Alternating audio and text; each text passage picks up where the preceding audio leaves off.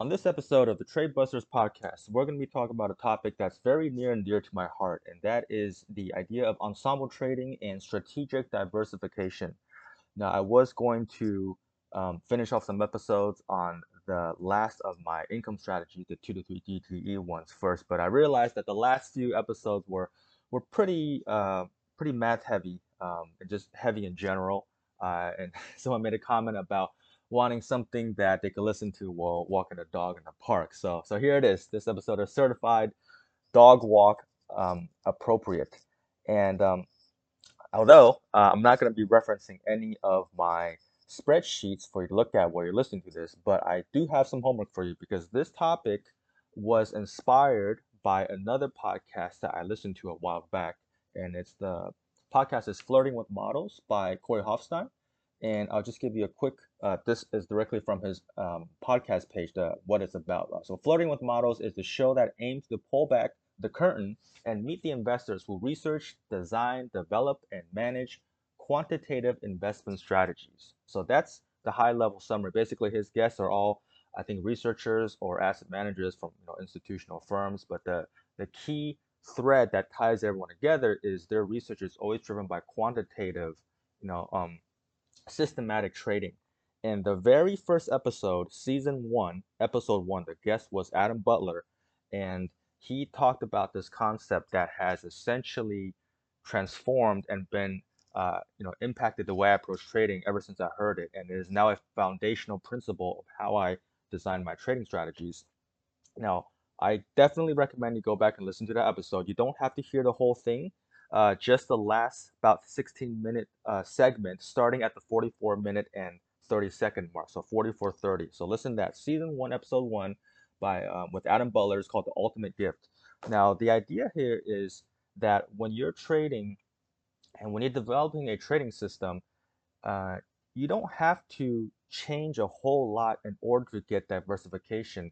And the idea is you know for example let's say people who do momentum trading and they look at things like the moving average. You know, 200 day moving average is, is a popular one, or maybe they say that the 50 day is crossing, you know, under the 200, and that's a bearish signal, or when it's over the 200, it's a it's a bullish signal. And, and the idea here is that you know this this 200 moving day or 100 day moving average being so popular, you know, why is that? Is is there some kind of magic to that particular um, time interval?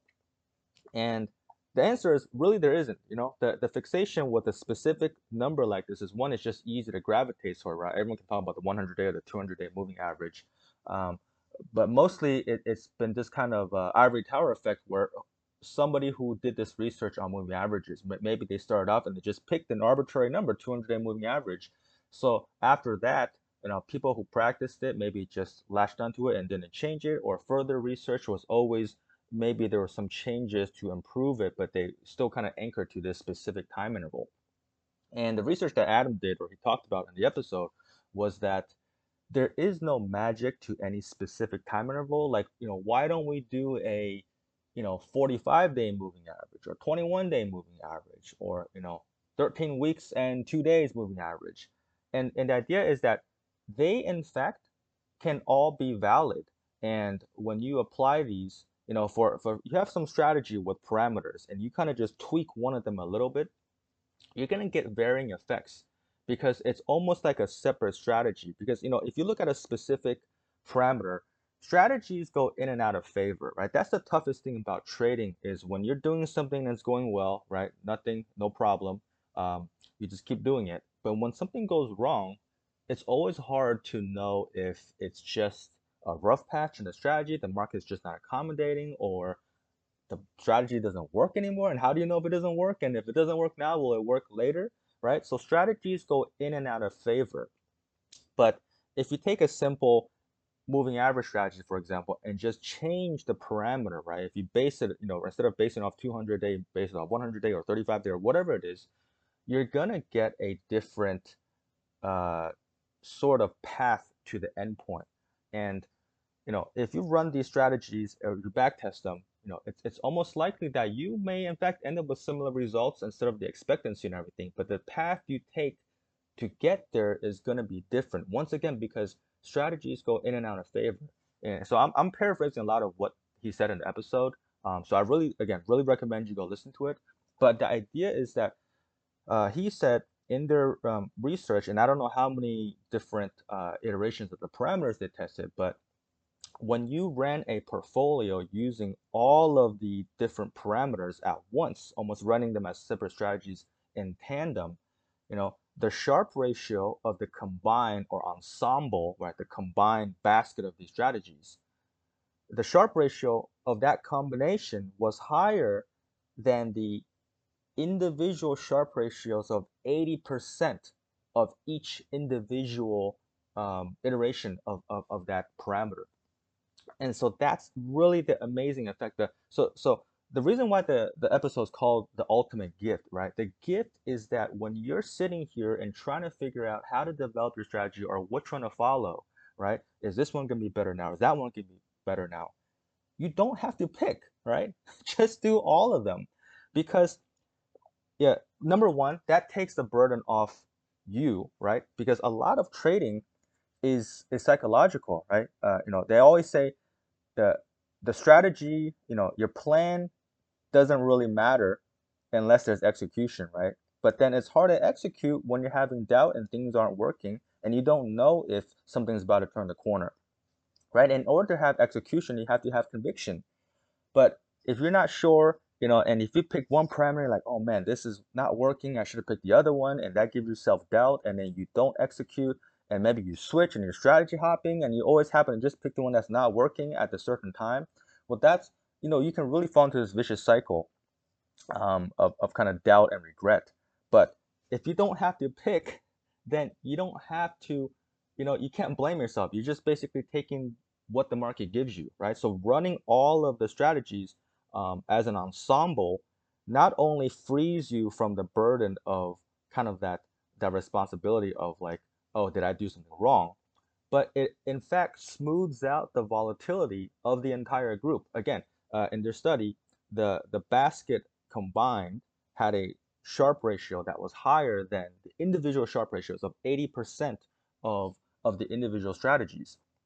Now, the way I apply that um, to, to my trading, because as you guys know, I have a number of um, I have a number of income strategies. You know, there's three of them, and then I also trade zero DTE, which is you know not published, but in fact I have a zero DT strategy, a two to three DT strategy, a seven day strategy, a 45 DT strategy, and the reason for that is in fact to have this ensemble effect because different strategies are gonna go in and out of favor.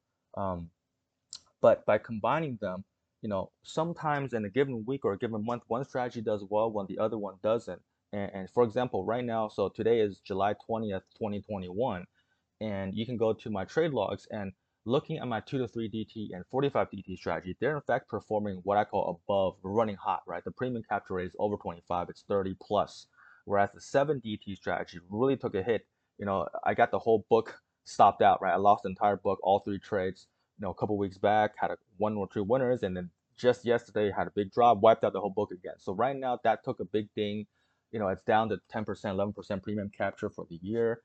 I I don't know where it's going to end up, right? For all I know, it could end up negative this year, right? Um, even though long-term backtesting shows it does have positive expectancy, but the idea that creating this ensemble, you are not fully dependent on any one strategy. Now, if you think about this, right, people who follow Tasty Trade, for example, two of like the key principles, right?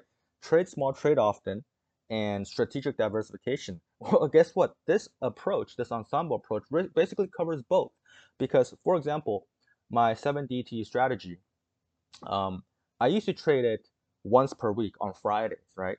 But now, when I when I heard this podcast and I got this idea of doing ensembles, I basically took my my existing um, trade size and I cut it by you know I cut it to thirds, right? So instead of trading you know thousand dollar credit collected, I might only collect three hundred thirty three dollar um, credit per trade. But I enter three times a week. For example, SPY and SPX have expirations Monday, Wednesday, Friday.